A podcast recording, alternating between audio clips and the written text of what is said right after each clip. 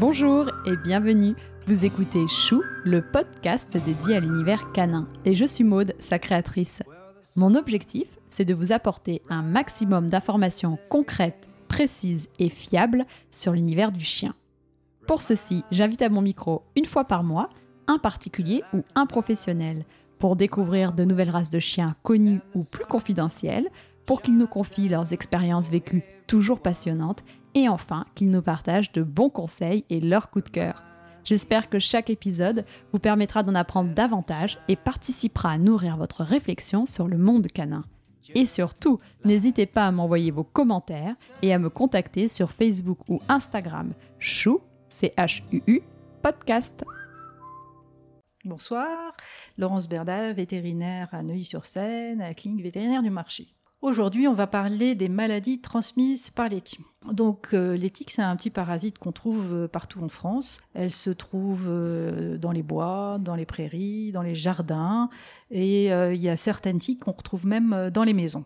La tique, elle est euh, généralement sur un brin d'herbe, elle attend qu'il y ait un petit hôte qui passe, euh, type chien ou chat, pour se fixer euh, sur son poil puis piquer pour faire un repas sanguin.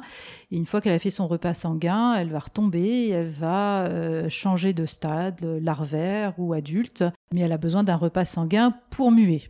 Alors, en dehors de la réaction locale que va provoquer euh, la morsure de la tique, parce que quand elle pique, elle injecte un petit peu de salive anticoagulante euh, qui peut donner des petites réactions locales, des petits nodules inflammatoires indurés, qui sont pas très difficiles euh, à traiter.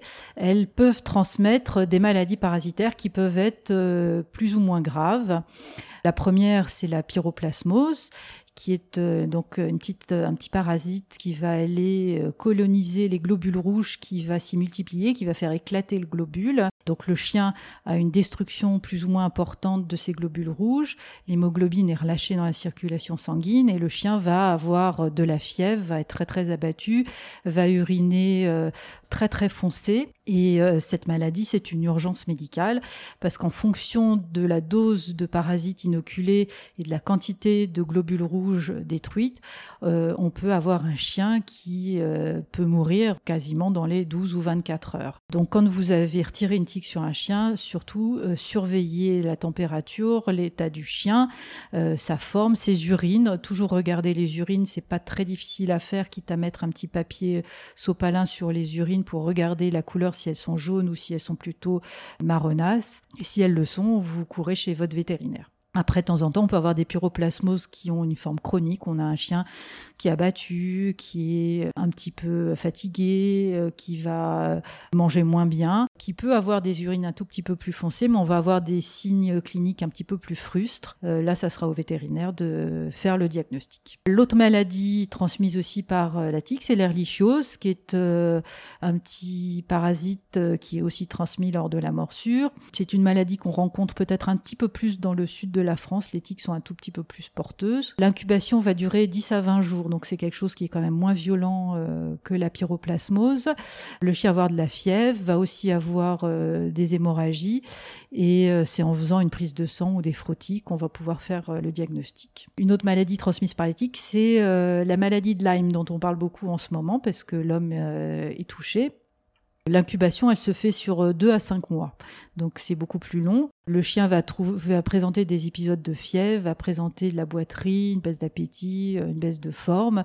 Et en phase un peu plus terminale de la maladie, on peut avoir des troubles nerveux comme on, on peut avoir chez l'homme et euh, des troubles rénaux. Bon, toutes les tiques ne sont pas porteuses de, maladies, euh, heureusement. Ce qu'il faut faire surtout, c'est inspecter son chien après les balades. Dès que vous trouvez une tique, euh, il faut vite la retirer. Il faut savoir que la tique, elle commence à injecter du parasite, quel que soit le parasite, 48 heures après son accroche et sa, sa morsure. Donc plus tôt vous enlevez la tique, plus vous avez de chances d'éviter qu'il y ait une maladie qui soit transmise. Par contre, pour retirer une tique, très important. Utilisez de préférence un crochet attique. C'est un petit crochet euh, qui va vous permettre de faire tourner euh, la tête de la tique et d'ouvrir les mâchoires, puisque quand on tourne la tête de la tique, les mâchoires s'ouvrent. Ça permet de retirer la tique sans laisser la tête. Surtout ne pas enlever la tique avec les doigts, parce qu'en fait vous risquez d'appuyer sur la tique en essayant de l'enlever et euh, vous risquez de favoriser la régurgitation et notamment la régurgitation de parasites dans le sang en croyant bien faire. On vous conseille toujours d'utiliser en prévention des produits antitiques. Alors il y en a divers et variés, ça va être des colliers, ça va être des sprays, ça va être des pipettes, ça va être des comprimés. En fonction du produit acheté, mettez-les régulièrement, lisez bien la notice d'emploi de ces médicaments pour savoir à quel moment il faut les mettre et ne laissez pas des jours s'installer entre la le dernier jour d'efficacité du produit et la pause euh, ou l'administration euh, suivante euh, du comprimé ou de la pipette ou du spray, parce que c'est à ce moment-là que le chien peut être, peut être contaminé. Il existe aussi des vaccins contre la pyroplasmose, il existe des vaccins contre la maladie de Lyme. Pour l'herlichose, il existe des traitements pour tuer les parasites. Mais ça, c'est votre vétérinaire qui vous conseillera et qui vous expliquera tout ça.